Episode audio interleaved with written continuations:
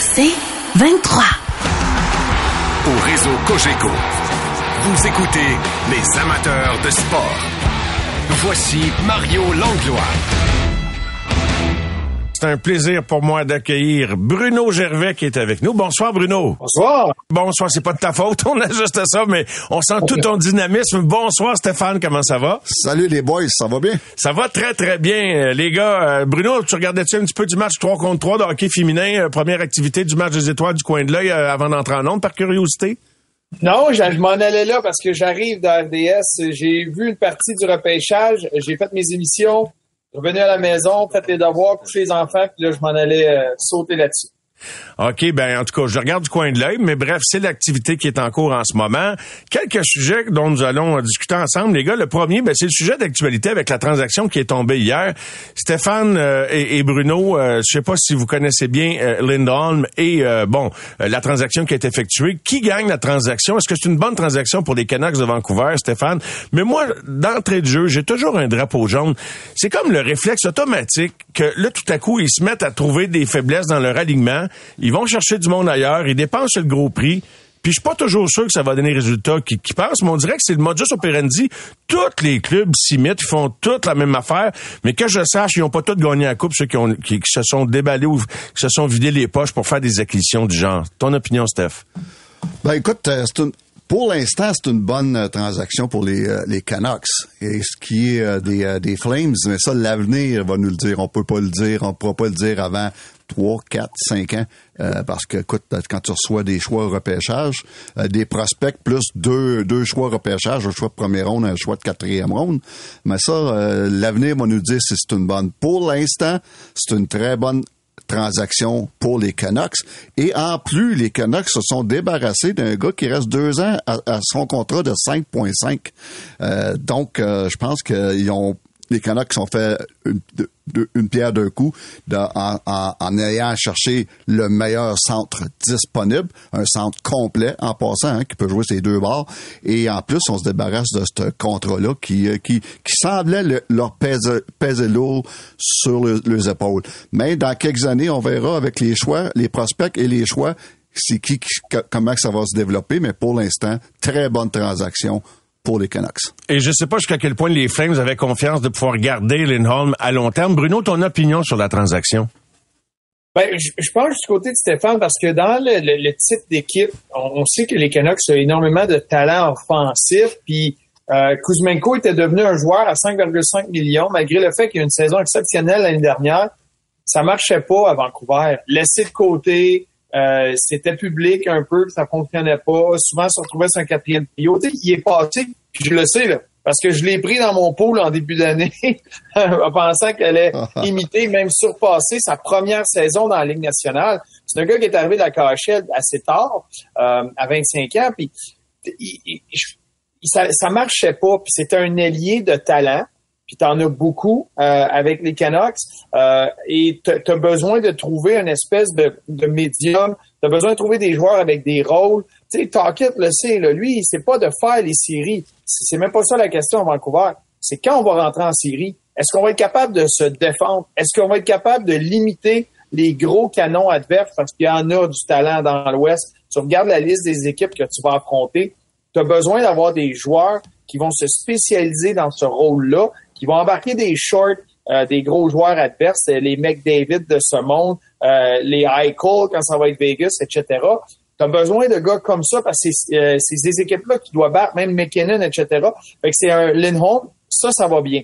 Puis dans la transaction, les Canucks ont donné quand même beaucoup, mais ils avaient besoin de se débarrasser de ce montant d'argent-là pour se donner une chance de le re-signer, Lindholm, mais même se donner une chance parce que là, on parle que c'est pas terminé. On parle du, du nom de Tanev pour peut-être venir euh, fermer cette brigade défensive-là. Fait qu'ils se sont donné de la liberté, de l'espace, puis ça, ça coûte cher dans l'air du plafond salarial. C'est deux gars de troisième ronde, les deux jeunes joueurs, euh, et c'est deux gars qui, euh, qui vont bien, surtout le défenseur qui joue à Kitchener. Je vais vous laisser vous amuser avec euh, prononcer son nom de famille pour tout de suite. non, pas question.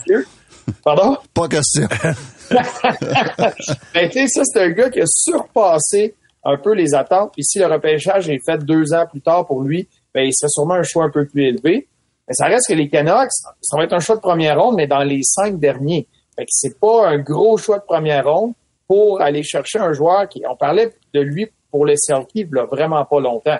Fait que c'est le immédiat versus peut-être le temps va donner raison aux Flames de, de ce risque-là. Ça vient, est-ce que ça vient confirmer la déroute totale dans laquelle euh, est plongée l'organisation des Flames de Calgary? Parce que, tu sais, honnêtement, c'est une débandade, puis c'est pas fini, là, puis ils seront pas capables de faire le ménage comme ça, bien vite là-dessus, puis après ça, on parlera des, des bonnes équipes. Mais Calgary, euh, c'est triste à voir. Dans les dernières années, tu perds euh, Monahan, tu perds Kachuk, ils ont donné un choix de première ronde, comprennent mon âne, imagine. En, plus, en plus, c'est incroyable. Et euh, tu perds euh, Kachuk, Goodrow, euh, et là, là Lindholm, et euh, probablement Tanev. Euh, si Paul, ça n'a pas de bon Mais sens. là, ils vont vider la place de ce qu'ils vont pouvoir là, vider. Écoute, c'est le temps de, de faire, de ramorcer le penser au futur. écoute, mais c'est, comme tu dis, c'est une débarque depuis une couple d'années. cette organisation-là a changé de, de tout au Puis l'architecte de la débarque, est embauché à Toronto. Ben oui, ben oui, Après ben, ça, on se demande pourquoi ça fait si longtemps qu'un club canadien n'a pas gagné une coupe cette année, mais peut-être que c'est la bonne année. Non, mais pour vrai, Bruno, je le répète, ça fait une couple de fois, je le répète que c'est comme, ça se peut pas pareil, là, non? Non. Ben, c'est parce que ça, c'est une équipe qui a connu du, un gros succès. Ils ont eu une grosse saison. Puis des fois, c'est une affaire de synchronisme. Euh, il y a des affaires qui cliquaient pas après la saison suivante oui, il y a eu un espèce de changement, mais c'était une équipe qui avait tellement investi dans le groupe de support de leur noyau qu'ils se sont dit, c'est pas vrai qu'on va reconstruire, on va échanger grosse pièce pour grosse pièce. Ils ont tenté de continuer d'avancer parce que tu vas chercher Kadri, qui a maintenant 33 ans. Euh, il avait cité, il avait signé Coleman, c'est des gars de 30 ans. Euh, tu as Huberdo maintenant, il vient de signer son gros contrat qui va l'amener tout près de 40 ans. C'est une équipe qui avait un, un espèce de groupe de sport aussi qui était vieux. Tu sais, Tanev à défense, euh, euh, euh Killington, euh, t'as pas de jeunes joueurs. Uyghur qui est rendu là, c'est des gars un peu plus âgés. Fait que là, quand il y a eu le départ de Gaudreau, il y a eu le départ de Kachuk, il y a eu cette espèce de panique-là qu'il faut remplir ça rapidement. Mais là, t'es, la direction qu'ils vont prendre, je ne sais pas. Encore aujourd'hui, ça parlait que Anelfin, ils veulent encore essayer de le resigner sur du long terme. Ils veulent le garder, ils veulent garder leur brigade. Ils, ont, ils veulent garder leur gardien sais, avec mhm. Markstrom qui, qui approche quasiment à 35 ans. Fait c'est une équipe que je ne sais pas si vraiment t'entends une reconstruction avec tous ces contrats-là, ça va être extrêmement compliqué. Tu sais, des fois, dans, les dernières semaines, puis avant la date limite des transactions, on regarde beaucoup ce que les Pingouins vont faire. Mais moi, je regarde les deux scénarios. Je trouve celui des Pingouins moins compliqué que celui des Flames. Puis je trouvais que celui des Pingouins était comme monter un meuble Ikea sans plan. Ça peut être bien compliqué. Fait que euh, j'ai bien hâte de voir ce qu'ils vont réussir à faire les fins. Ouais, ça pique la curiosité. Bon, on fait des comparables inévitables avec Monahan. Antoine Roussel, qui était avec nous tout à l'heure pour amorcer l'émission, pense que Lindholm a une, meilleure valeur que Monahan parce qu'il y a moins de points d'interrogation par rapport à sa santé, à juste titre. Bon, qu'est-ce que ça nous dit sur la valeur de Monahan? Un joueur actif, euh, mais j'espère qu'on n'a pas besoin d'hériter d'un mauvais contrat en retour de Monahan. Non.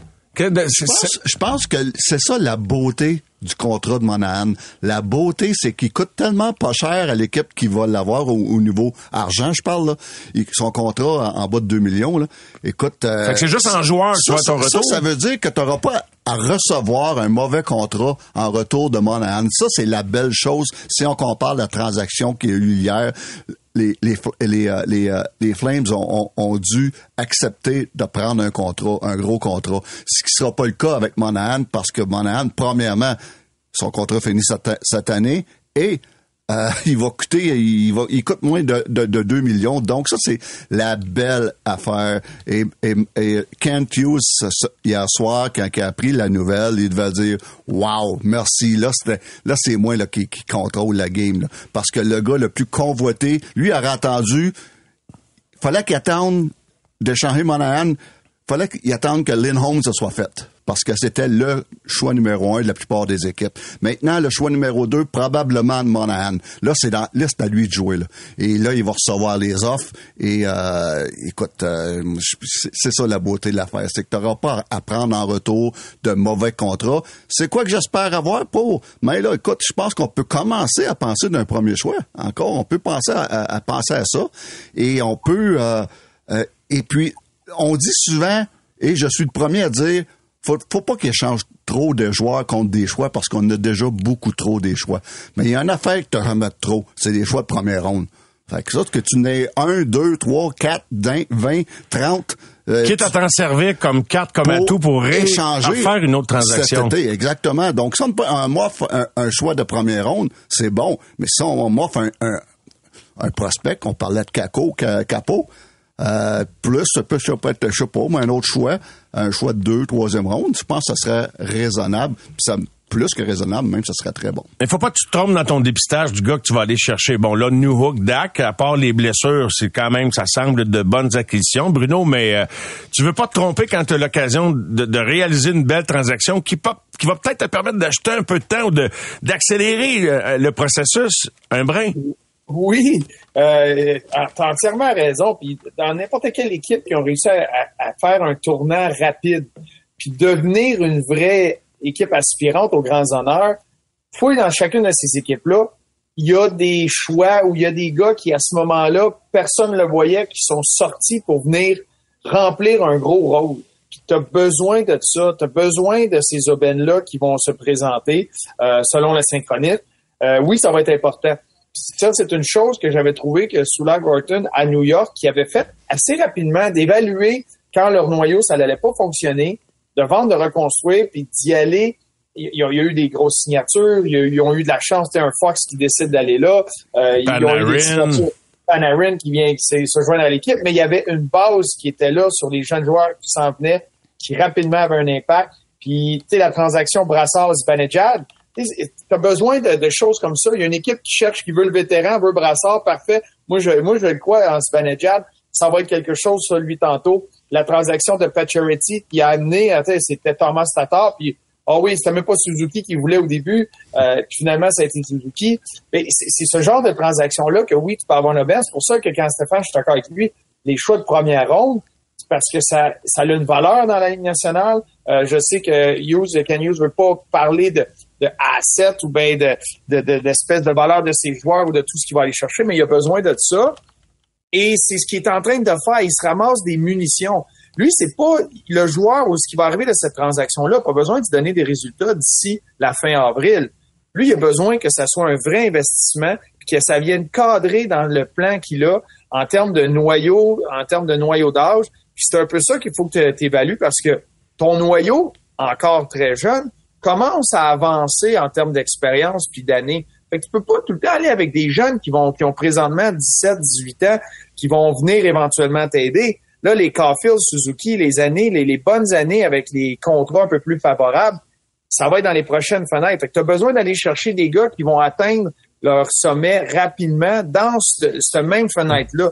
Fait que c'est là qu'il faut que tu commences à penser que oui, mes choix de première ronde, il faut qu'ils deviennent un gars qui a 22 ans, mais qui va être euh, au summum à 24, 25, 26. Ah, il y a plus de points d'interrogation sur un choix de repêchage qu'un gars que tu as vu jouer dans la Ligue nationale pendant 3-4 ans. Là, les points d'interrogation que tu as, ces gars qui ont quelques années derrière la cravate, c'est les blessures. Kako, Doc, New Hook. Là, dans... Bon, je dis pas qu'ils sont tous étiquetés fragiles, là, mais tu sais, on, se pose des questions. Mais les choix de repêchage, Stéphane, euh, c'est correct comme actif. Je suis d'accord avec toi. On peut pas être contre ça. Si t'en as deux, trois, puis contre trois choix de première ronde, peut-être que tu peux avoir un méchant papier joueur.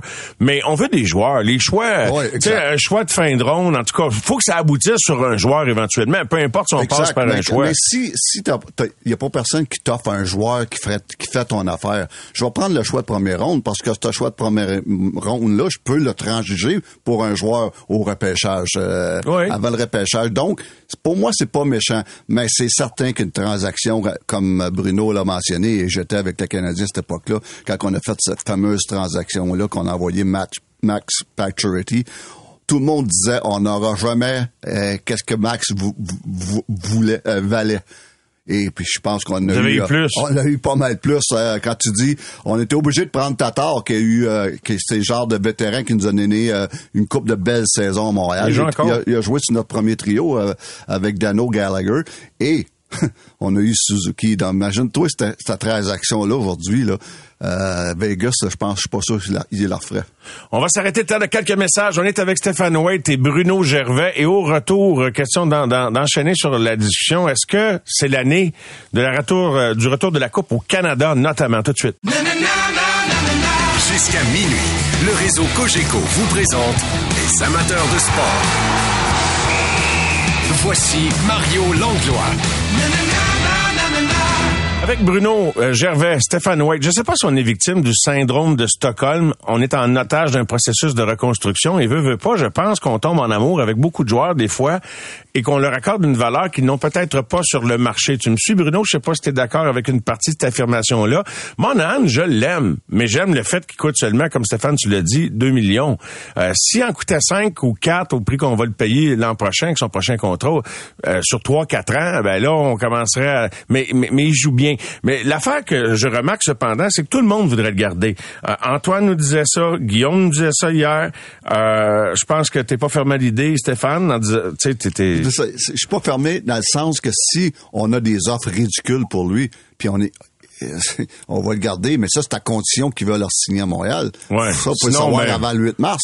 Parce que s'il dit, oh, on le garde parce qu'on n'a rien d'intéressant, puis à la fin de la saison, on le perd, on est pas... Non, non, tu peux pas le perdre pour Exact, rien si tu, si tu le signes pas.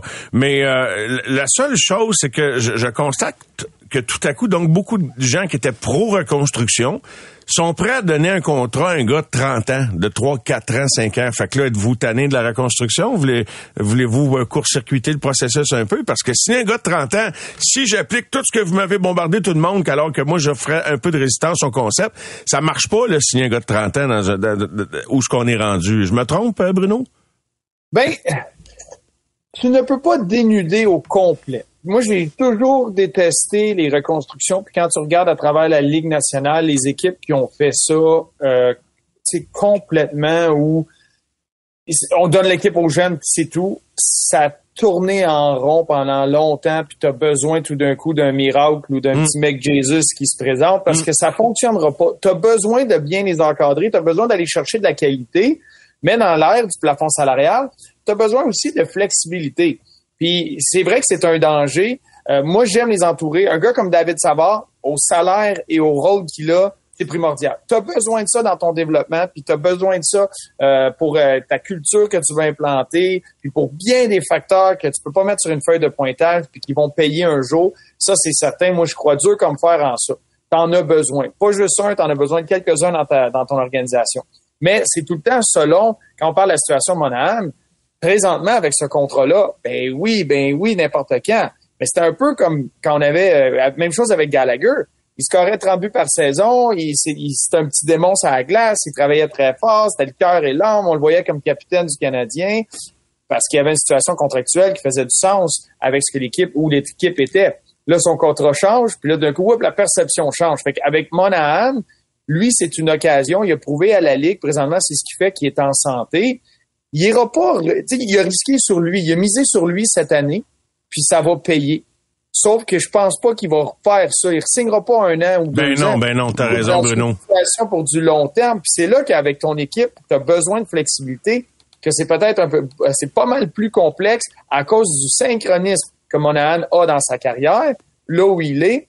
Mais là, tu dis, je je suis mieux de maximiser ça parce que sinon, c'est pas le genre de contrat qui peut rentrer dans mon plan. Totalement d'accord, totalement d'accord. Je pense que c'est le meilleur temps. Le timing est parfait. En plus, Puis il est merci, merci. Puis euh, Ben Kent oui, Hughes- il était Kent Hughes- parfait. Kent Hughes doit toucher du bois tous les jours pour pas qu'il se blesse. Et puis, euh, Oui. et, et, et à tous les jours, de toucher du bois. Et, et Hey, j'ai une Oh, question je parle pour pas toi. De, de Pierre-Luc Dubois, là. Je parle de toucher du bois, là. Euh, mais euh, Tu le retires-tu de l'alignement? qui? Le Monahan? Non. Pour non. protéger d'une blessure? Non, il est trop tôt encore. Peut-être à, à 3-4 jours de, la- de- de la- du 8 mars, peut-être, mais il est trop tôt encore. Je peux pas dire, euh, OK. je- tu joues plus pendant un mois là parce que je veux pas que tu te blesses. Euh, non, mais je pense que le timing est bon. Ça serait l'indice d'un gars nerveux.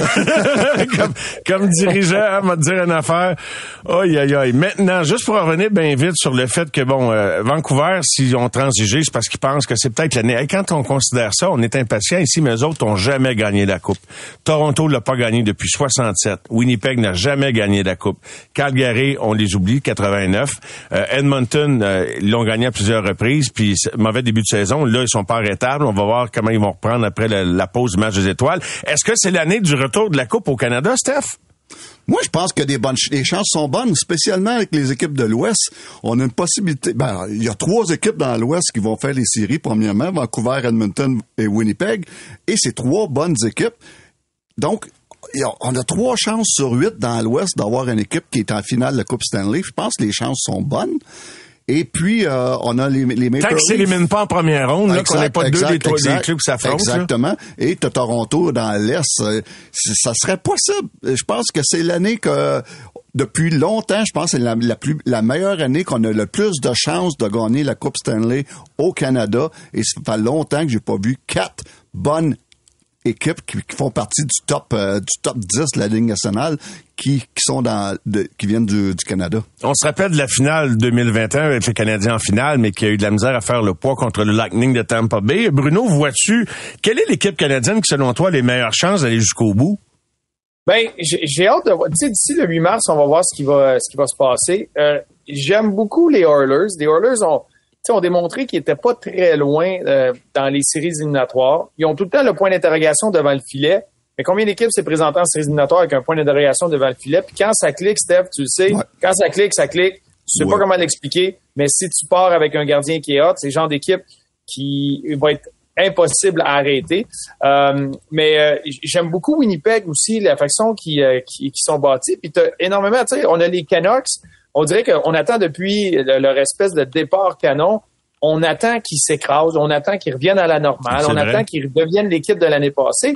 Ils ont aucune défaite en temps régulier dans leurs euh, dix derniers matchs. Ils sont encore en feu. c'est une équipe qui, qui continue d'être une très bonne équipe, encore sous-estimée. Fait que c'est intéressant. Moi, j'aime, comme Stéphane a mentionné, comme Mario t'a dit aussi, présentement, ces séries commencent demain. Il n'y a aucune de ces équipes-là qui s'affrontent au premier tour. Fait que ça, c'est un gros plus pour avoir une occasion que ça reste au Canada, euh, le gros trophée. Mais c'est des équipes, ce que j'aime, c'est qu'à Vancouver et à Winnipeg, tu as un gardien solide. Tu as un mhm. gardien qui peut euh, amener ton équipe très loin pour faire la différence. Fait que ça, euh, ça j'ai hâte de voir comment ça va aller. Mais tu vois, les Canucks continuent à ajouter des pièces. Les Oilers, on, on pas les Oilers, pardon, les Jets, ont continué d'être très solides. Puis ça, une grande partie de la saison sans leur meilleur buteur. Fait que c'est une équipe, ça va être dur d'aller jouer à Winnipeg si les partisans reviennent là, puis ça redevient l'amphithéâtre que ça peut être. Ça va être dur, aller très dur d'aller jouer à Winnipeg. Fait que ça va être intéressant, mais c'est dans l'Ouest, c'est trois des huit équipes ça te donne une bonne chance, puis t'espères juste que les équipes s'évitent le plus longtemps possible. Ouais, t'as raison de vanter ben, ces équipes-là, mais Winnipeg ont été, je sais pas combien, de dizaines de matchs consécutifs sans accorder deux buts ou plus de deux buts, deux buts et plus. Puis là, quand tu regardes le nombre de buts accordés, et c'est pour ça que j'y crois vraiment là, que ça peut être l'année d'un club canadien, l'équipe qui accorde le moins de buts, Winnipeg, deuxième équipe, Vancouver, et étonnamment, avec le redressement qu'ils ont vécu, parce qu'Edmonton, au début, t'as pas, tu sais, ça allait mal, le Campbell s'est ramassé des mineurs. Étonnamment, ils sont dans le top 10 de la Ligue en matière de moyenne de buts accordés. Ils sont à 2,76. Écoute, euh, Fait quand tu maîtrises ta défensive puis tes buts oui. puis que t'as du punch en attaque, là, watch out, t'es dangereux. Edmonton, euh, veut dire, si, si Vancouver et, Winnipeg ont, une, ont, une, chance de gagner la Coupe Stanley, euh, ça va être euh, surtout grâce à le, à le gardien de but. OK? Mais Edmonton, c'est le genre d'équipe où que tout ce que tu veux, tu veux pas que ton gardien de but te, te vole des matchs. Tu veux pas que ton gardien de but te, te perde des matchs.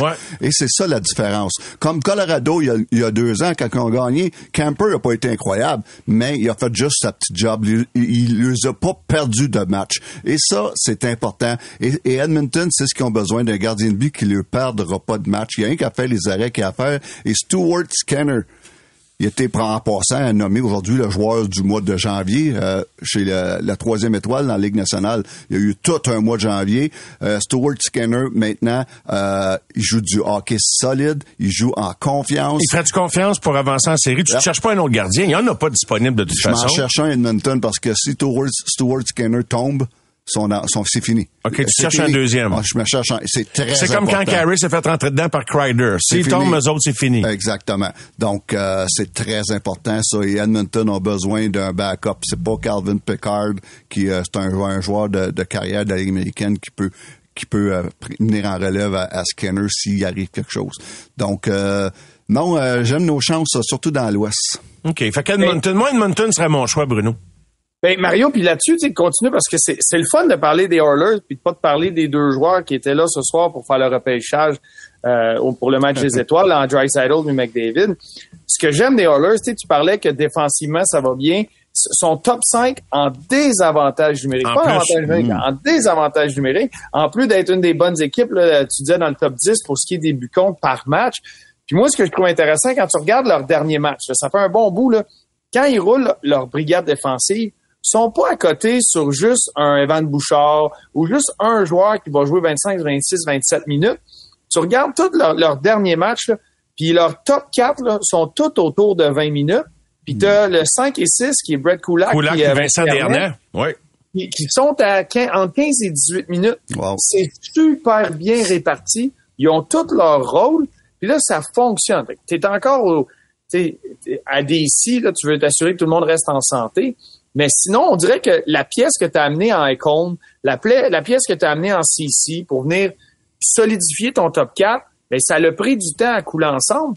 Mais c'est une grosse brigade défensive. Tu sais, Ecom, c'est 6 et 4. Nurse, c'est 6 et 4. CC, c'est 215 livres en montant. Evan Bouchard, c'est un 6 et 3. Il, il joue pas trop pesant, mais c'est des gros gabarits. Vincent, c'est c'est 8. Ouais. C'est Vincent des gros- Dernay. Ben oui, Koulak c'est- est le poulet de la gang, là, puis c'est pas, c'est pas un petit joueur non plus, Ouais, là. je pense que Ouais. euh, cool. c'est des, ils ont de la- de l'expérience aussi. Ouais, ouais, exactement. Koulak est à 6 et 2, 192, mais c'est pas mal le plus petit, ça te donne une idée, mais c'est un bon point que tu soulignes là, parce que veut, veut pas, euh, ça t'en prend. Ben, on l'a vu euh, l'année passée avec Vegas, t'as tous des gros défenseurs, les six défenseurs avec Vegas en finale l'année passée, t'as tous des gros gars. C'était dur de jouer contre Vegas dans les séries l'année passée, spécialement à cause de leur défensive. Fait que Bruno Castaman, c'est un très bon point. Sur ce, les gars, une pause publicitaire. Merci tout le monde d'être là. Si vous avez des commentaires, vous n'hésitez pas au 98 985 que je vous lis à mesure, bien sûr, que la conversation euh, évolue.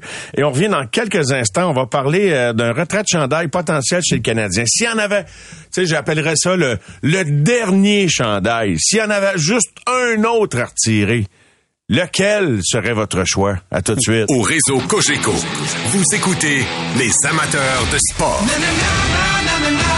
Voici Mario Langlois. avec Stéphane White et Bruno Gervais. C'est une conversation avec euh, Serge Chavard qui m'a inspiré le, le- le sujet de ce soir. Bon, ça fait quand même un certain temps. là. C'est 2014-2015 qu'on a retiré le dernier chandail. C'était Guy Lapointe Ouais, en ouais. 2014. Il n'y a rien qui presse. euh, puis il faut prendre son temps pour prendre des décisions semblables. Mais les gens aiment ça qu'on honore, je pense, ceux qui ont vraiment, entre guillemets, saigné pour le Canadien ou qui se sont donnés pour le Canadien. C'est comme un peu notre drapeau le plus rassembleur, le, le chandail du Canadien.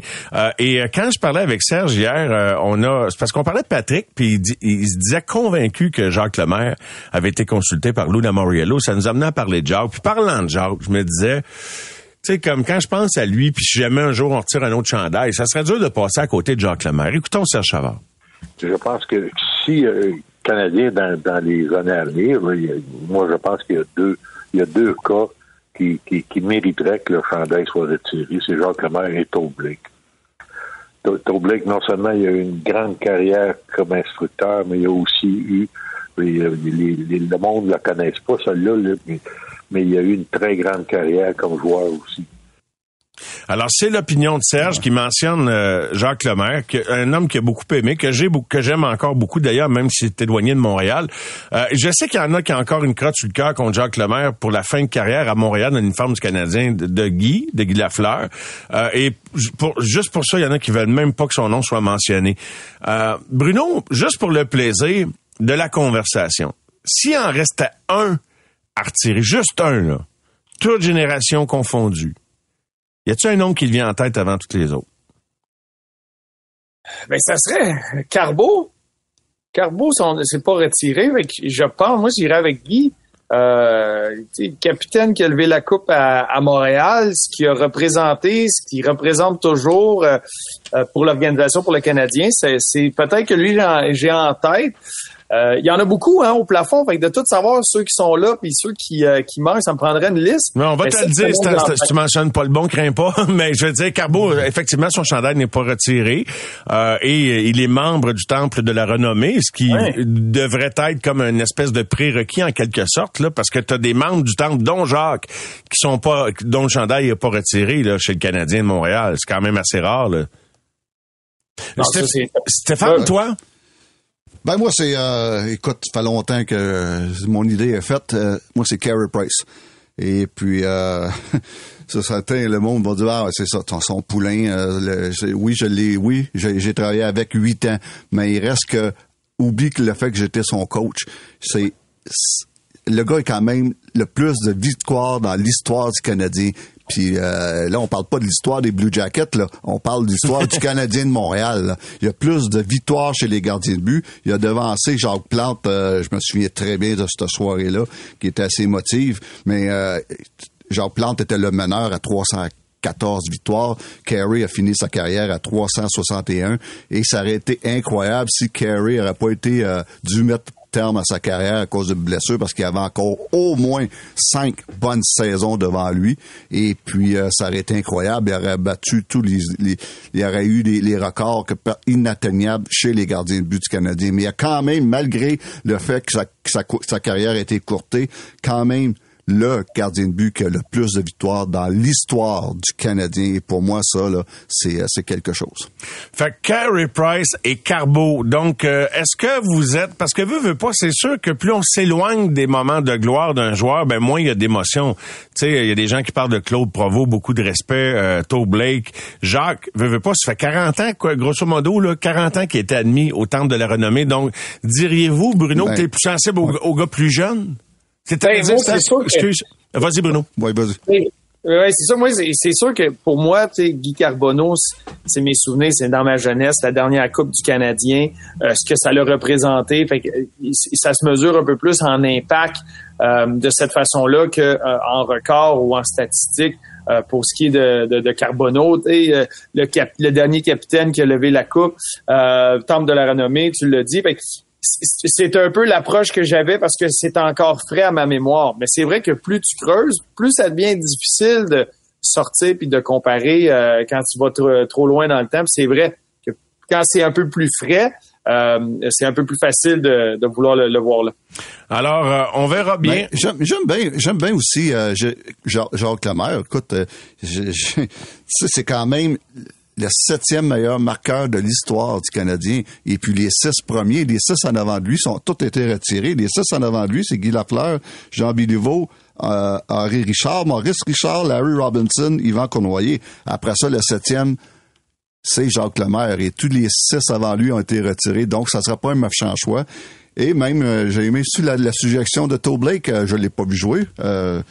Euh, Peut-être toi, Mario, l'as-tu vu jouer? Non, écoute, euh, m'a dire Ben- une affaire. euh, j'ai- vu des Ben, images d'archives de ben, Toe Black derrière le banc. Quand il disait que Serge Chavard disait qu'il était tout un joueur, c'est vrai, j'ai lu à peu près tous les livres de l'histoire du Canadien. J'ai tout été un grand fasciné par l'histoire du Canadien. Et Toe Blake a formé un- pendant des années le meilleur trio de la Ligue nationale avec Elmer Lack et euh, Maurice Richard, qu'on appelait la fameuse punchline. Et puis, euh, c'est un peu à cause d'eux aussi qu'on, ben, pas c'est à- un peu, c'est à cause d'eux que quand tu as deux minutes de punition, euh, le, le joueur... Ils ont fait changer la réglementation. Exactement, parce que quand tu as deux minutes de punition, avant, tu purgeais ton deux minutes au complet, peu importe le nombre de buts. Oui. Et souvent, le Canadien, en ce temps-là, scorait deux puis trois buts pendant une punition. Ça avait plus de bon sens à cause de cette fameuse punchline-là dont Toe Blake euh, euh, faisait partie. Ouais, c'est un excellent point. Puis merci de nous faire un peu euh, d'histoire ou nous ramener dans l'histoire. C'est important. Je me souviens, mais des fois, on oublie vite. Mais je vais y aller d'un- plaidoyer en faveur euh, de, de Jacques Lemaire. Mais je sais que c'est pas sexy parce que c'est vrai que c'est plus loin de nous. Mais je, je vais dire, je vais reprendre le mot de Serge hier. Il y a des oubliés.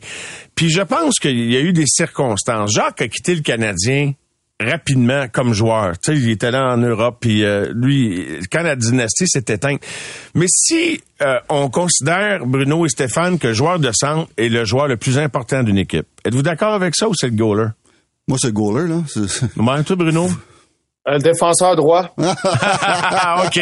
Je viendrai pas à bout de conclure avec vous autres.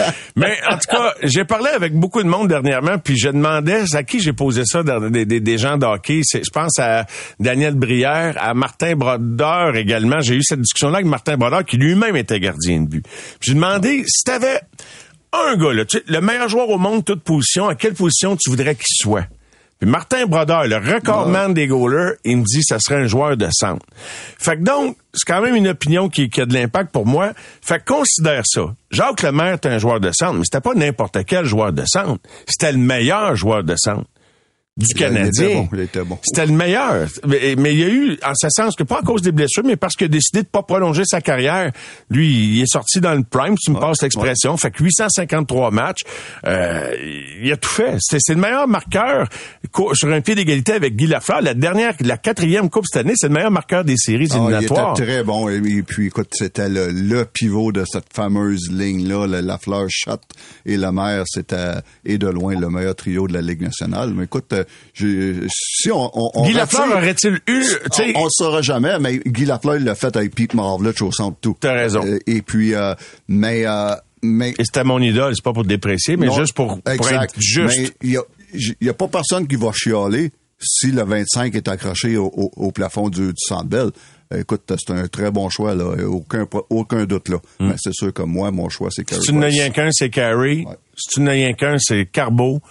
Puis euh, si je n'ai rien qu'un, j'avoue que c'est difficile à trancher. C'est très difficile à trancher. Carbo, parce que Carbo aussi, c'est un joueur de centre. Carbo, c'est différent parce que c'était euh, probablement un des premiers avec Bob Gainey à, à faire à, à, se rendre au temple de la renommée en étant un joueur plus à caractère défensif. Il a changé beaucoup de, de, de, la perception de ce, de ce travail-là. Il est un des premiers et c'est pas pour rien qu'il est au temple de la renommée. C'est très mérité.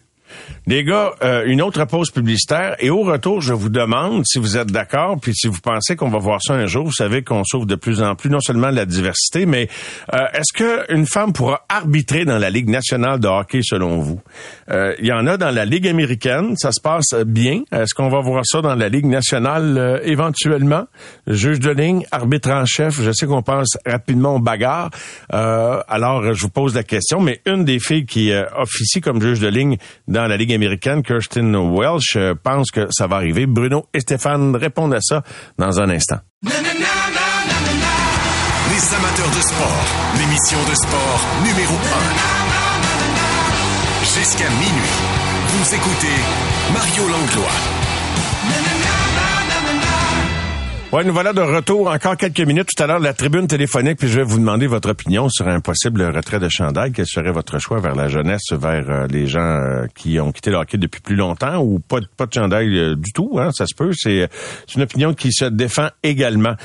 et on est de retour, donc Bruno et Stéphane, les gars, Ligue américaine, il y a des il y a des, des femmes qui officient, qui, qui agissent comme arbitres. Est-ce qu'on va voir ça dans la Ligue nationale? Est-ce qu'on est prêt à avoir des arbitres dans la Ligue nationale? Il y a moins de bagarres qu'il y en avait. Il y en a encore cependant. Euh, juge de ligne, c'est drôle, je pense que ce serait plus facile d'être arbitre en chef que juge de ligne. Si jamais on avait à accueillir, à ouvrir les portes à, une officielle, à une arbitre. Bruno, t'en penses quoi? Ben, c'est certain que tu as soulevé le point qui peut être euh, délicat. Euh, puis en termes de jugement, en termes de, de rapidité pour suivre, voir ce qui se passe, prendre des décisions, euh, s'affirmer dans ses décisions. Tu sais, j'ai aucun aucun problème là-dessus. Puis euh, on envoie justement à la place Belle pour un très beau boulot. Ça, c'est l'élément sécurité qui peut-être on le voit beaucoup moins dans les bagarres, on voit beaucoup moins de scènes de violence qui dégénèrent. C'est tout le temps l'élément qui arrive parce que les juges de ligne ou les, les arbitres ont quand même ce rôle-là pour garder la sécurité, puis de s'interposer au bon moment, puis d'empêcher un joueur à aller asséner un coup à un autre qui est vulnérable à un, mauvais moment. Des fois, le joueur, dans l'émotion, dans l'intensité, dans la rage du moment, faut que quelqu'un soit euh, solide et, fort et capable d'arrêter ça. Puis c'est juste ça, cet élément-là. Quand tu mm-hmm. regardes juste purement en termes de gabarit, de force physique, de celles qui sont là versus les juges de ligne qui sont là. C'est le, seul bémol que, que, je soule, que je serais capable de soulever présentement. Mais sinon, As-tu eu des malaises à regarder ça aller dans les Ligue américaine avec des femmes sur non, c'est ça. jamais eu non, non? C'est tout. Puis ce que je voulais suivre en disant, mais dans la Ligue américaine, c'est il y a le même risque. Puis c'est là, puis c'est c'est c'est aucun problème. Puis euh, moi non, jamais euh, aucun malaise. Tu fais pas la différence dans le fond là maintenant, genre? Non. Puis il y a une personne, il y a, un côté personnalité avec l'arbitre qui est important, qui doit s'imposer dans le match, qui doit euh, faire preuve d'assurance. Ça, c'est pas relié juste au fait d'être un homme ou une femme. Euh, au contraire. Fait que non, moi, j'ai aucun malaise, même que des fois, puis ça, c'est positif, t'oublies complètement que c'est il y, a une femme qui est là comme juge de ligne. C'est juste, il y a des juges de ligne, il y a des arbitres, puis ça s'arrête là. Stéphane? Ben moi, écoute, euh, c'est certain que lignes, ça peut être plus, euh, plus, plus difficile. euh, parce que veut, pas, écoute, là, c'est nature humaine, là, les deux, deux, deux gros bonhommes de 200 quelques livres, euh, 6 pieds 3, qui, qui se battent.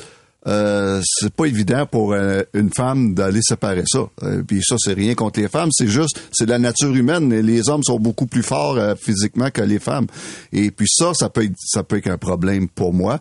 Euh, pour ce qui est d'arbitre en chef, peut-être qu'un jour ça va arriver, mais moi je compare ça un petit peu à la, la venue de Jackie Robinson au baseball. Faut que tu choisisses la bonne, la première. Puis il faut pas que tu te trompes avec elle. Parce que si elle, tu te trompes avec la première que t'engages éventuellement, mais ça, ça va, ça va donner du gaz à tout le monde de dire bon, on savait que ça marchera pas, puis c'est une mauvaise idée, puis que ça, ça, ça marchera pas. Donc la première qui va arriver, ça faut que tu sois sûr que c'est la bonne. Ça prend une prestance, euh, ça prend une assurance hors du commun, euh, et un petit peu comme euh, Branch Rickey avait fait avec euh, Jackie Robinson, parce que Jackie Robinson n'était pas le meilleur joueur de baseball euh, dans, dans Negro League, mais c'était le gars qui pouvait accepter tous les coups et puis euh, de, survivre. Qui avait la personnalité, le avait caractère. la personnalité, le caractère pour survivre avec toutes les, les insultes qu'il y a eu. Mais ça va être la même affaire du côté des filles. La première, elle va ouvrir le chemin aux autres, mais la première, tu peux pas te tromper. Dans la Ligue américaine, Bruno, c'est euh, en chef ou sur les lignes ou les deux? Euh, de mémoire, j'ai vu euh, sur les lignes. Euh, j'ai pas de. C'est quand même fois, audacieux euh, quand tu regardes ça, parce que je trouve que c'est là qu'il y a le plus de danger. C'est sûr que la grosse responsabilité, c'est l'arbitre en chef, mais par rapport au rôle des juges de ligne, euh, je suis c'est quand même étonnant. Tu sais, parce que Ben- séparer des bagarres, c'est c'est vrai qu'il y en a beaucoup moins. là. J'imagine qu'on choisit de moins en moins en fonction de ça, mais il y a des colosses, puis il y en a encore de la bagarre. Fait que tant qu'il va y en avoir.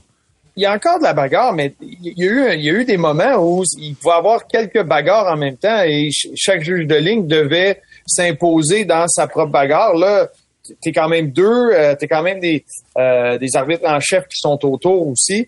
Euh, j'ai même À pas. moins d'une mêlée générale, là, il n'y a plus, y a plus même de problème, autrement dit. Ben c'est ça. Puis m- tu sais, même là, il y a des façons. euh, tu sais, autant que il y a des femmes policières, puis tu peux faire face à de la violence. Il y a, il y a toutes sortes de façons d'utiliser ta tête, de pouvoir te défendre là-dedans. On dirait que c'est comme le- l'espèce de, euh, de doute qu'on veut laisser planer, mais qui n'est pas vraiment existant. Faut pas qu'il soit présent dans la tête de, euh, de la fille ou de la femme qui veut faire euh, ça, être euh, une arbitre, une juge de ligne. Euh, moi, j'encourage ça. Puis j'ai aucun problème là-dedans. Puis jamais même, puis des fois, j'essaie de me mettre dans les patins du joueur. Je, je serais pas inquiet pour ma santé, je serais pas inquiet pour ma sécurité. Au contraire.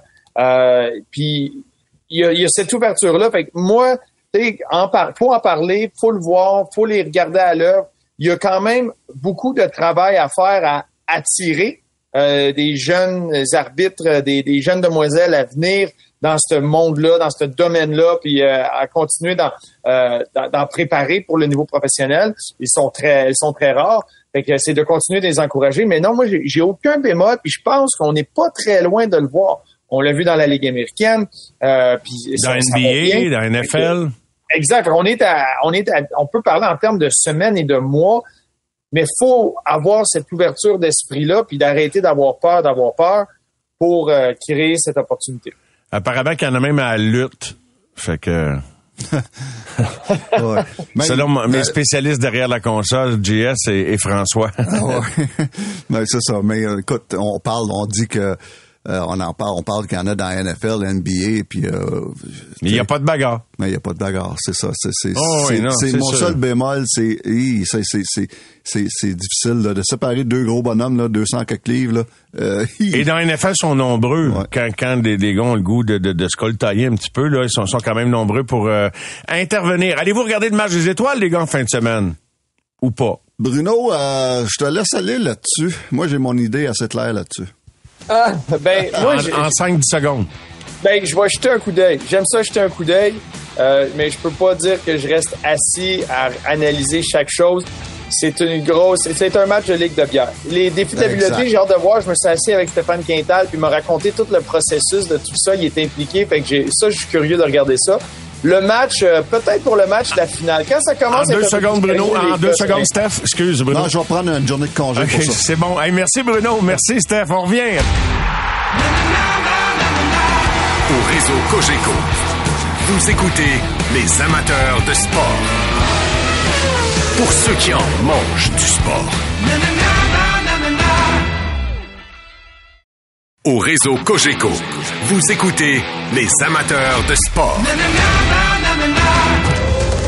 Formule 1. Formule 1. Pour les dernières nouvelles et les résultats sur les circuits de Formule 1 et en sport automobile, au réseau Cogeco. Voici Alexandre Tagliani. Salut Tag, comment ça va?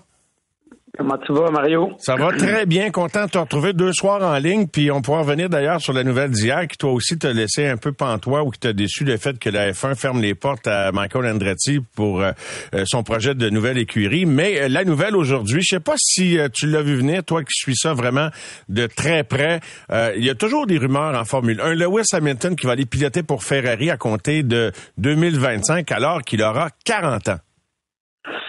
Ouais, c'est la c'est la grosse nouvelle euh, du jour, évidemment. Euh, euh, moi, je pense que ça va être énorme pour pour la Formule 1. je pense que tous les pilotes de Formule 1, s'ils sont capables d'orchestrer leur carrière et puis d'aboutir dans une Ferrari, je pense que c'est le summum. Il y, a, il y a quelques il y a quelques aspects techniques là-dedans qui et qui, qui m'attire un peu. Je pense que um, Louis, c'est pas un gars qui est, qui est pas intelligent. C'est un gars qui est vraiment impliqué dans le développement des voitures. Puis pour que lui, personnellement, euh, décide de faire ce move-là, il y a quelque chose qui il y a quelque chose qui fait qu'on ne sait pas. Euh, c'est pas comme si son contrat de chez Mercedes lui donnait pas l'option non plus pour 2025. Donc de quitter euh, un an plus tôt euh, que prévu, euh, il y a peut-être quelque chose qui l'attire chez Ferrari, euh, soit qu'ils lui ont déballé euh, mère et monde, ils lui ont promis qu'ils allaient faire à peu près n'importe quoi pour qu'il puisse gagner. Et, puis ça, ça l'a attiré, mais tu as Fred Vasseur aussi qui est, là. Et tu, tu, me rappelles bien, Lewis Hamilton avait gagné en Formule 3 et en GP2 avec Fred Vasseur. Donc, euh, c'est, il y a un paquet de petites choses là-dedans qui euh, sont pas surprenantes, mais en même temps, on, personne ne l'attendait après avoir eu la nouvelle que Louis allait signer encore jusqu'en 2025 avec Mercedes. Donc là, c'est, euh, c'est toute une nouvelle. Tu trouves pas ça bizarre? Puis je sais que c'est particulier au sport automobile, mais qu'un gars va piloter pour une équipe pendant toute une année, alors que tout le monde sait qu'il va changer d'équipe après l'année dans un monde où il y a tellement de recherche et de développement et d'informations secrètes? C'est euh, ce que je me suis dit euh, euh, en deuxième temps. je me suis posé la question toute la journée. Écoute, je suis pas sûr que c'était prévu non plus que ça se sache. personnellement, d'après moi, il y a dû avoir euh, quelque chose qui s'est échappé. Euh, surtout, surtout quand on parle de Lewis Hamilton, hein, c'est, les statistiques parlent par eux-mêmes. Dans le passé, j'ai jamais vu un Lewis Hamilton euh, annoncer quelque chose plutôt prévu ou être un, prix, un, peu pris au dépourvu. ses affaires sont tout le temps vraiment bien orchestrées. Donc, pour débuter une saison chez Mercedes, après tout le travail qu'ils ont fait, pour amener peut-être une voiture qui devrait être pas si pire cette année avec ce qu'on entend parler. Euh, d'avoir annoncé ça avant même que la saison 2024 prend son envol, d'après moi, c'était euh, c'était pas prévu.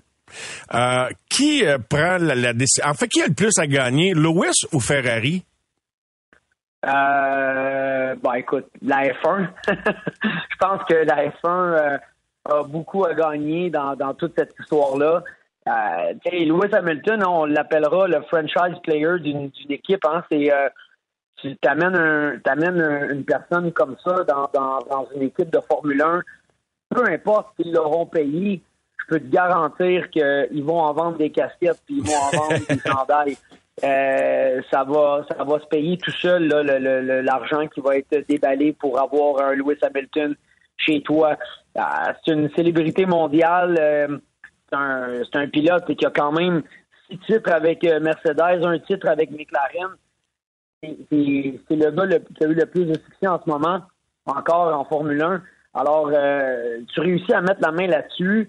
Euh, tu as quand même Ferrari qui, qui, qui est le, le- la marque euh, la plus reconnue Mhm. mondialement aussi. C'est une, une grosse équipe de Formule 1. euh, ça, ça, ça large, Ferrari. Donc, pense que euh, mondialement parlant, ça va faire des vagues. Puis, euh, il va y en avoir des tifosi dans les estrades avec, euh, avec des drapeaux rouges. Il y a vraiment aucun doute. Toi, si t'es Mercedes, maintenant que tu sais ça, veux-tu que Lewis Hamilton pilote ton bolide pendant toute l'année? Ben, je pense qu'à ce niveau-là, euh, des grosses marques comme ça, backées par des manufacturiers, ça peut pas jouer un jeu un peu euh, de frustré puis euh, avoir pénalisé euh, les performances des pilotes ou de, l'équipe euh, durant la saison.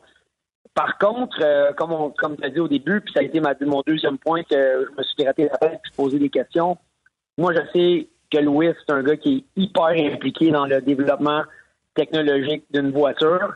Euh, je sais pas à quel point ils vont ils vont être ouverts de, de tout lui dire. Il va piloter l'auto, il va arriver les fins de semaine de course, puis ils vont lui donner une auto. Mais il y a cette portion-là qui, moi, je crois, qui a, contribué à combien de pourcentage d'une performance, je ne le sais pas, mais à un moment donné, quand tu commences à garder proche de ton chest des détails technologiques d'une auto, quand c'est le temps d'ajuster la voiture, il faut que tu fasses attention à ce que tu dis, il faut que tu fasses attention euh, comment tu parles. Euh, et au- autant les gars de, de, l'équipe gardent les choses le plus couvert possible, le plus caché possible dans un garage, que ça soit pour un amateur qui vient visiter les garages de F1, un fan ou n'importe qui. Euh, Imagine-toi un pilote qui s'en va dans, dans, une équipe compétitrice. Il va y avoir des choses qui vont être cachées régulièrement puis qui ne sont jamais dévoilées, probablement à Louis, surtout quand il y a des, des avancements dans, dans les pièces ou dans les choses durant l'année. Donc, euh, euh, il va peut-être le savoir qu'il va y avoir une pièce qui va être mise sur la voiture, mais il n'y aura pas énormément d'échanges sur euh, le plus, le moins, ce que ça fait, pourquoi. Il sera plus autant impliqué parce que sinon, toute cette connaissance-là, tu vas l'amener. Ça va changer. Ça va changer la nature de ses relations avec son équipe, c'est sûr. Je suis, je suis, je suis persuadé. Tu sais, tu peux pas investir des millions, des millions de dollars dans le dans le développement, puis à un moment donné, t'en parles ouvertement avec Louis en disant, hey, tu sais quoi, on a fait ça, ça, ça, ça, ça, puis ça a vraiment, euh, c'est ça les résultats. La voiture va aller mieux, on va atteindre ça. Ben, tu tu vas pas le dire, tu vas le faire quand même pour essayer de donner une voiture qui qui va bien. Puis je pense que c'est- à leur avantage aussi. Imagine-toi si si Mercedes est capable de gagner un huitième championnat du monde, ou bien faire gagner, je dirais, Lewis un huitième championnat du monde à bord d'une Mercedes, mais c'est quelque chose qui va les suivre à tout jamais, tu comprends? Alors, il y a des répercussions commerciales pour des compagnies comme ça qui, qui, qui vont au-delà du fait que Lewis va quitter un jour puis il va s'en aller chez Ferrari. Alors, euh, là-dessus, je pense qu'ils vont, ils vont quand même tout faire pour essayer de, de performer. Penses-tu que les bons de la Formule 1, le Liberty Media, quelque part, euh, bon, je sais que chaque écurie est en compétition, mais le tout fait partie d'un même gros show. Crois-tu qu'ils ont de l'influence sur les décisions qui sont prises par rapport aux, aux transferts comme ça ou à des décisions importantes comme ça? Écoute, Mario, dur à dire. Euh, c'est très dur à dire parce que il y, a- il y a une partie de moi qui dit qu'ils sont tu sais, en ce moment Liberty Media, c'est la Formule 1, ça, ils l'ont changé beaucoup. Mais de là à dire que tu vas runner les décisions d'un Lewis Hamilton, euh, je suis pas tout à fait beaucoup. prêt à croire ça. Par contre, euh, dès qu'il y a des pourparlers, puis dès que ça s'en vient de plus en plus euh, vrai, ben là, je pense que il y a, probablement plus d'ouverture de la Formule 1 par rapport à une nouvelle comme ça, parce que étant donné que cette nouvelle-là va, les affecter positivement, ben c'est sûr qu'à un moment donné, ils vont ils vont embarquer dans le tas eux aussi. Puis euh, au niveau euh, marketing, c'est quand même la série dans laquelle Louis va évoluer habillé en rouge. Donc euh, c'est à leur avantage de, de piggybacker derrière ça, puis de rider la vague pour, euh, pour amener euh, encore plus d'engouement autour de la Formule 1. Et, euh, imagine-toi, euh, les amateurs de, de, Ferrari à travers le monde, quand cette équipe-là va, va, va, arriver, le nombre d'opportunités euh, médiatiques qui vont pouvoir être, qui vont être faites dans chaque pays, ça, c'est un avantage énorme pour, pour la Formule 1. En terminant, Tag, dis-moi, jusqu'à quel âge crois-tu, on a vu Alonso, Lewis qui approche la quarantaine, jusqu'à quel âge un pilote peut avoir encore toute la, forme physique, tous les attributs pour pouvoir être champion du monde, selon toi? Est-ce qu'il va défier les probabilités? Moi, je pense que oui. Moi, je pense que euh, il prend vraiment soin de son corps. C'est un, athlète euh, de haut niveau. Puis, euh, tu sais, aujourd'hui, avec toute, toute, la technologie qu'on a, toutes les connaissances qu'on a pour les bienfaits, et ainsi de suite, je pense que tu peux extensionner euh, ta carrière euh, facilement. Ah, écoute, cette année, euh, il, il, était pas loin, là, je veux dire, avec le désavantage du véhicule qu'il avait, il a pas mal paru, au contraire, je pense qu'il a encore démontré son talent. Donc, c'est pas, pas un an ou deux qui vont faire la différence, à mon avis. En Formule 1, oui, à un moment donné, tu arrives à un âge, OK, c'est assez, là. Mais, mais je crois que quand tu es, début quarantaine, peut-être même jusqu'à 43, 44 ans, probablement, là, ça va être la limite, mais ce qui fait la grosse différence, c'est comment après, tu es prêt à, subir le stress, euh, l'intensité d'une saison. Euh, t'as pas besoin d'être vieux ou jeune, on l'a vu avec. Euh, il est encore affamé. Ouais, je comprends ce que tu veux dire. Il est encore totalement affamé. Euh, pour lui, il était jeune, il était à son prime. Puis après une saison de, de, de avec Louis, champion du monde, il a dit pour moi c'est assez, j'ai plus envie de, de repartir une saison comme ça avec Louis. c'est bon, c'est bon ça. Tag, c'est excellent. Content d'avoir reparlé ce soir et je rappelle aux gens que ça commence la semaine prochaine. Tag e-karting qui lance la compétition euh, de, de, de kart, hein, euh, Tag et on peut s'inscrire. On peut euh, aller sur le site web, c'est tag e karting tout dans tout affilé tout ensemble.com et vous avez tous les détails sur le site Internet du Centre d'amusement de TAG et ses partenaires. Un gros merci, Alex. Merci, Mario. Salut. À bientôt. On revient dans un instant de grosses acquisitions. Là, euh, ça n'a pas arrêté chez le CF Montréal. Comment c'est excitant? On, il va falloir que ça prenne forme, que la chimie s'installe. Mais Vendré, il nous dit comment il accueille toutes ces nominations et surtout ses embauches. Les amateurs de sport. Pour ceux qui en mangent du sport. Au réseau Cogeco. Vous écoutez les amateurs de sport. Ouais, ça bouge. Il n'y a pas une journée où il n'y a pas de nouvelles concernant le CF Montréal. Puis j'avoue que j'aime la cadence qu'ils imposent alors que le camp d'entraînement se poursuit. Question de mettre tout ça en perspective. Notre analyste soccer, Vendry Lefebvre, qui est avec nous. Bonsoir, Vendry. Salut Mario. Alors, comment accueilles-tu ces nominations? Là? Yankov, on a eu El Zoro, euh, celui qui est arrivé hier. Et puis, je, me ouais. je me souviens plus facilement du surnom. Et puis, euh, aujourd'hui, euh, un gars qui a été le joueur le plus utile en MLS, notamment avec Atlanta. Écoute, super intéressant. On est monté en puissance avec, avec effectivement l'annonce d'aujourd'hui. Joseph Martinez, c'est quand même euh, un gros nom à l'échelle de la MLS, peut-être pas à l'échelle du, euh, du, du, soccer mondial, non, mais à l'échelle de la MLS, oui. Alors commençons par, euh, par Yankov, on a recruté là un joueur de, de 23 ans, né en, en 2000, qui évolue au poste de milieu offensif, viendra créer de la concurrence dans un secteur de jeu qui en a besoin, notamment pour que Bryce Duke, qui est aussi un, un, un prospect de, de l'organisation, bah, se sentent en danger et donc euh, on tirera le, le, meilleur des deux qui, euh, qui pourraient cohabiter aussi, mais sont également en compétition. Puis ensuite on a Kokaro euh, qui lui est venu bah, un petit peu peut-être remplacer, en tout cas c'était ce qu'on c'est ce qu'on pense, Romel Kyoto qu'on a perdu, qui dynamisait l'équipe depuis plusieurs années au niveau de l'attaque. Et alors aujourd'hui, bah, Joseph Martinez, pourquoi je dis que c'est un, un, grand nom à l'échelle de la MLS bah, Parce que il a fait les beaux jours d'Atlanta à leur entrée dans la ligue, a battu certains records de buts en une saison. C'est un des tout meilleurs marqueurs euh, depuis 6-7 ans à MLS. Sort de deux blessures assez importantes au niveau des genoux quand même les deux dernières années. Voilà pourquoi euh, c'est aussi pour ça qu'on a eu l'occasion de se positionner sur ce joueur. Euh, c'est une forme de pari, mais un joueur qui a performé en MLS.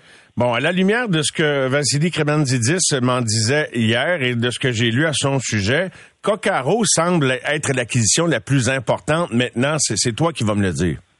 Oui, ben Coccaro parce qu'il a 26 ans premièrement, donc c'est un joueur qui est un petit peu plus jeune. Martinez 30 ans et Yankov 23 ans.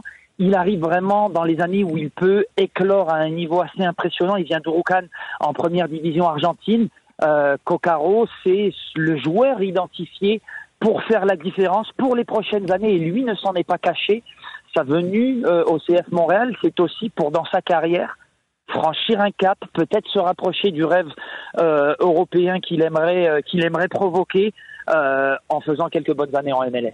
Euh, il semble avoir beaucoup de charisme parce que toutes les images que je vois de lui, que, ce soit à l'entraînement, que ce soit quand il est comme spectateur assisté à un match de la Ligue américaine à la Place Belle, il a toujours le sourire d'en face et on disait de lui que c'est un gars qui, qui, qui, ne cesse de dépenser de l'énergie sur le terrain quand il n'y a pas le ballon, à courir après le ballon, à mettre de la pression sur ses adversaires. Fait qu'il y a un profil qui va plaire à ce que j'ai déduit que Laurent Courtois allait privilégier comme philosophie d'équipe et de jeu. Oui, et d'ailleurs, regarde, c'est pas nécessairement anodin. Euh, Laurent Courtois, qui est de la filière de Columbus depuis euh, depuis quelques années euh, dans l'équipe réserve, et Columbus, l'équipe première, elle, c'est des profils de joueurs sud-américains, petits gabarits, puissants, travaillants, qui savent évidemment, avec leur talent, faire la différence devant le but, mais qui, comme tu viens de le mentionner à propos de, de Coccaro, relâchent jamais leur effort, travaillent sans ballon, aident leurs dix autres coéquipiers pour s'assurer que défensivement, eux-mêmes, sur euh, la première ligne finalement de défense font leur boulot parce que euh, la dynamique c'est quoi? C'est très simple.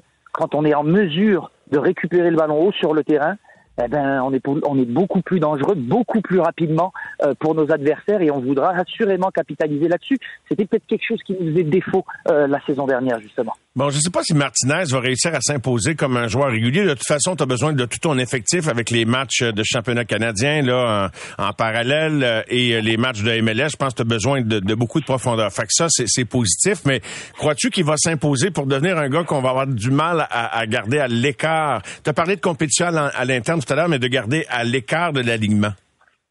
Euh, pour Martinez en particulier, écoute, je pense que c'est un joueur qui vient, euh, j'aime pas parler comme ça, mais soyons un petit peu pragmatiques, avec un certain statut, un certain historique, comme je le décrivais euh, euh, au début de, de, mon propos. Alors c'est sûr qu'il a des prétentions, c'est un compétiteur. Je rappelle quand même, euh, pour ceux qui ignorent, que Joseph Martinez, il y a six mois, c'était l'attaquant de Lionel Messi. Donc euh, voilà, il vient avec ce statut, il vient avec euh, cette capacité à marquer des buts. Maintenant, c'est aussi, euh, et je le mentionnais, c'est pour ça qu'on a réussi du côté du CF Montréal à, pouvoir tenter le coup, à pouvoir se positionner sur cette opportunité-là, parce que c'est un joueur qui est en manque de conscience aussi. Les deux blessures qu'il a subies l'ont, dire, considérablement ralenti dans les euh, deux, trois dernières saisons, et ses statistiques s'en sont ressenties. C'est un joueur qui cherche, et on le sait qu'au niveau de, des attaquants, euh, c'est une, donnée primordiale. Je pense qu'il sera en compétition, je pense qu'il a des prétentions de jouer, mais moi ce que je résume dans tout ça, c'est que c'est bon pour le collectif du CF Montréal parce que ça tire tout le monde vers le haut. Oui, puis ça fait parler du club positivement. Je ne sais pas s'il pourrait avoir un impact. Il est plus jeune, mais à la Caille Camara, quand il est venu, puis qu'on n'avait pas beaucoup d'attentes. Oui, mais regarde, en plus, moi, je m'attends quasiment à plus. Je sais que le pari est, euh, est audacieux euh, d'une certaine manière à cause de à cause de son historique de blessure, mais Joseph Martinez a 30 ans. Il est né en 93. C'est euh, un joueur qui, sur ce qu'on sait, hein, on a toujours dit les joueurs de, soccer entre 28 et 32 ans.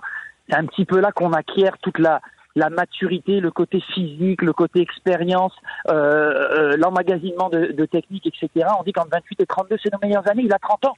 Euh, Joseph Martinez, donc c'est un joueur qui est même moins âgé que Kai Kamara quand il est venu euh, donner de, de fiers services euh, au CF Montréal, effectivement. C'est un profil différent, mais je pense que dans la surface de réparation, euh, c'est un joueur d'énorme qualité.